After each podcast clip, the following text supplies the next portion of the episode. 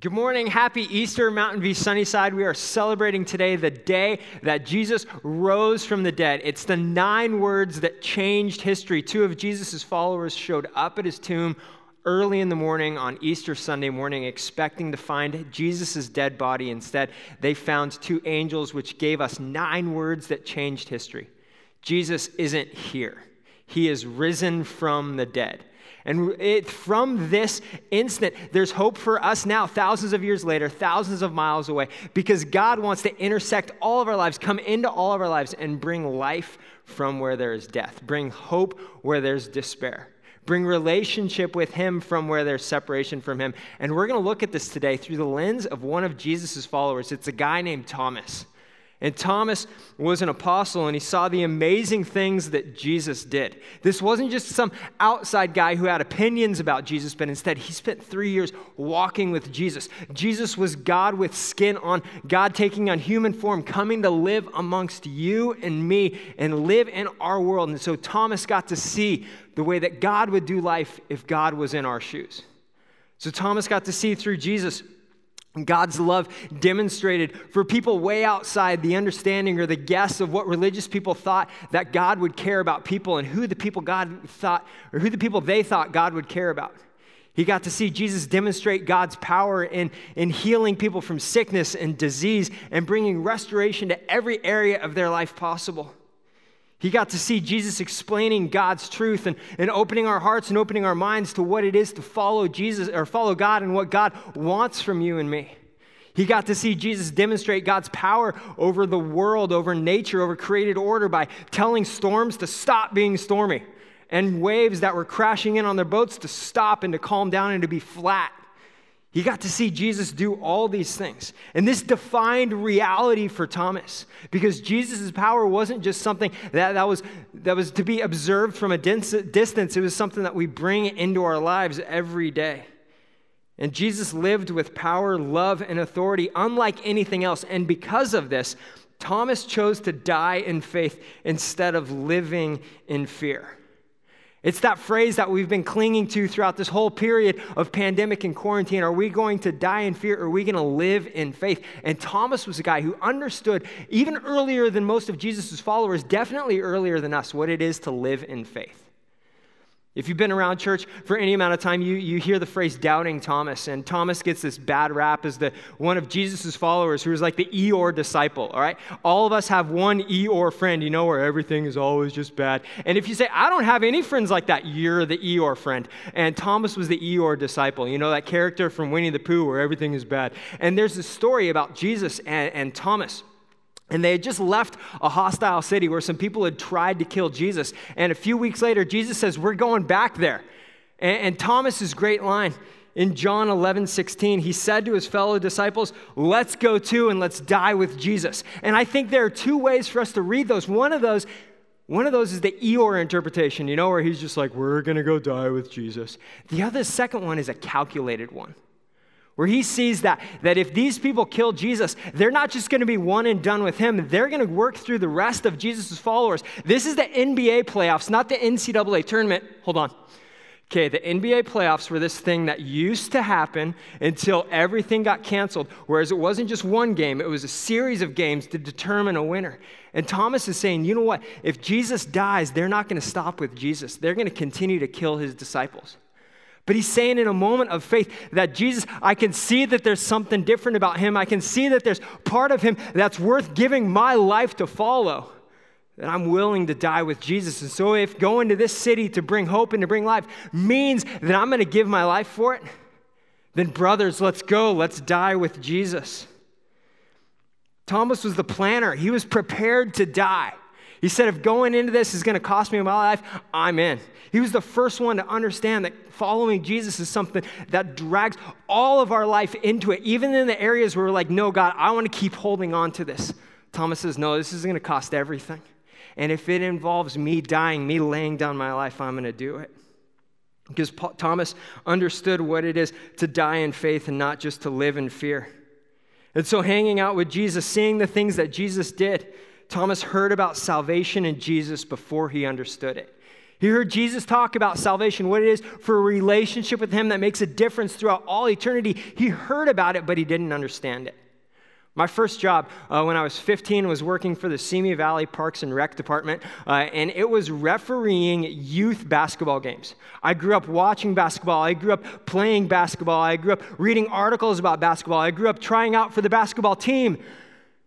And then the next year, trying out for the basketball team again. So I understood basketball. And my first assignment for refereeing these basketball games was third and fourth grade basketball. And let me tell you, that was not basketball, all right? That was a mix of rugby, of street riots, of hostage negotiations as parents yell at you because of your traveling call way back in third grade means their kid isn't getting a Scully to USC anytime soon. That was not basketball.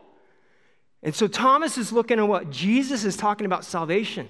And up to this point, everything in his mind said that a relationship with God is determined by rituals, is determined by bringing a, a spotless lamb and, and killing it and sacrificing, sacrificing that spotless animal so that it takes on all of our imperfections. And Jesus reminds Thomas, Jesus opens Thomas's eyes to the fact that this, this idea, this ritual, this way to salvation is no longer through a path, but it's now through a person. In John 14, Jesus is talking to his group of people. Thomas is one of them. And he says, Don't let your hearts be troubled. Trust in God. Trust also in me. There's more than enough room in my Father's house. If it were not so, I would not have tell, told you that I am going to prepare a place for you. When everything is ready, I will come and get you so that you will always be with me where I am. And you know the way to where I am going. And Thomas answers, you know, Thomas, the planner, he wants to understand everything. He wants to know exactly what Jesus is talking about. So he says the things that everybody else is thinking, but nobody wants to say. He says, Lord, we don't know, Thomas said. We have no idea where you are going, so how can we know the way? And Jesus told him, I am the way, the truth, and the life. No one can come to the Father except through me. He's saying the way now is not through a process or through a program or through a way of life. The way now is through a person. It's not about good deeds, it's about a good man who took on skin in the form of Jesus. It's God coming to earth to bring us to God. And this is Jesus opening and defining and giving Thomas an understanding and all of us an understanding thousands of, year, thousands of years later what it is to follow Jesus is that we receive eternity from God by following Jesus, by putting hope in Jesus, by asking Jesus to come into our lives and forgive our sin. And that's the whole message of what Jesus did. That's the message of Easter. That from the very beginning, God loved each and every one of us so much that he would took it upon himself to create a relationship between us and God. The thing that had to be overcome in that relationship was sin.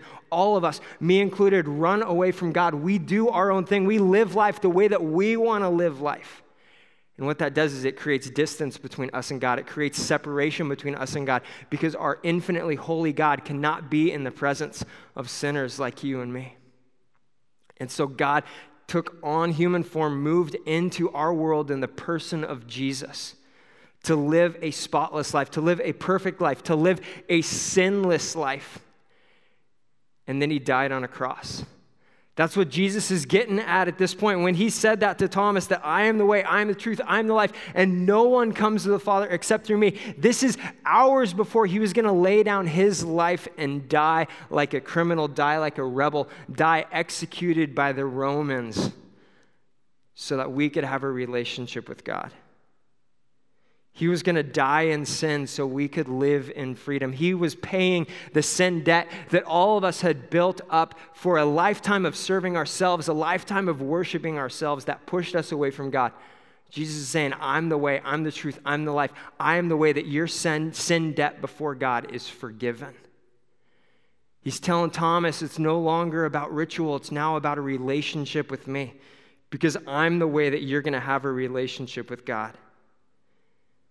What that meant was that Thomas was going to see Jesus died. Thomas was going to see Jesus cruelly betrayed. He was going to see Jesus falsely tried. He was going to see him wrongly convicted. And then he was going to see him publicly executed on a Roman cross. He was killed by people who perfected killing rebels. He was humiliated by people who perfected humiliation. And he did all that so that we could have a relationship with God. And so he's buried. And everybody expects that it's over. Jesus' body is taken down from the cross, it's put inside of a tomb. And Thomas, a guy that everything had to make sense for, is convinced that it's over. He's convinced that, that dying with Jesus meant that now he's going to die because this has to be the end. Because nobody expects people to get back off of a cross and walk out of their tomb because that hadn't happened to that point. There's no second opportunity for crucifixion because up to that point, it was a one and done thing. They perfected killing people. And then Thomas begins to hear that Jesus is risen from the dead. This report starts to circulate among Jesus' followers, and it's, expanding to upwards of 500 people saying, Jesus isn't dead anymore. He's alive. He's appeared to us. And Thomas says, I can't believe it. He says in John 20, 25, the, the, the other disciples, the other followers told him, We have seen the Lord. But Thomas replied, I won't believe it until I see the nail wounds in his hands, and I put my fingers into them, and I place my hand into the wound in his side. And this was Thomas's crisis. This was, his, this was the big block between him and believing the incredible power of God. This was his moment. And what we're seeing in our world in this time is that God never wastes a crisis. God never wastes a crisis.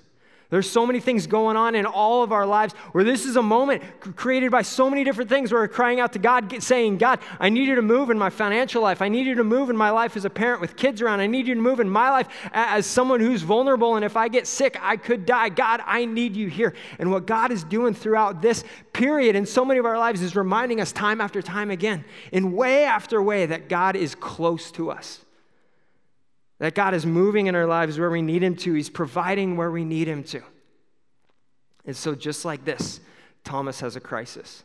And what Jesus does in the midst of Thomas's crisis, in the midst of Jesus has already risen from the dead, he walked out of his own grave. Thomas says, I'm not going to believe it. Jesus doesn't use this crisis as a way to push Thomas away, but a way to draw Thomas into himself. If you feel like you're in the middle of a crisis and your fear and your doubt is somehow made you unacceptable, unapproachable to God, Thomas is your man here because Thomas is the guy who says, I don't believe it. And Jesus walks toward him with a smile. John 20, 28 says, Eight days later, the disciples were together again, and this time Thomas was with them. The doors were locked, but suddenly, as before, Jesus was standing among them. Peace be with you, he said. And then he said to Thomas, Put your finger here and look at my hands. Put your hand into the wound in my side. Don't be faithless any longer. Believe. And Thomas looks at Jesus, his friend, his Savior, the way, the truth, and the life, for Thomas to have a relationship with God. And he says, My Lord and my God.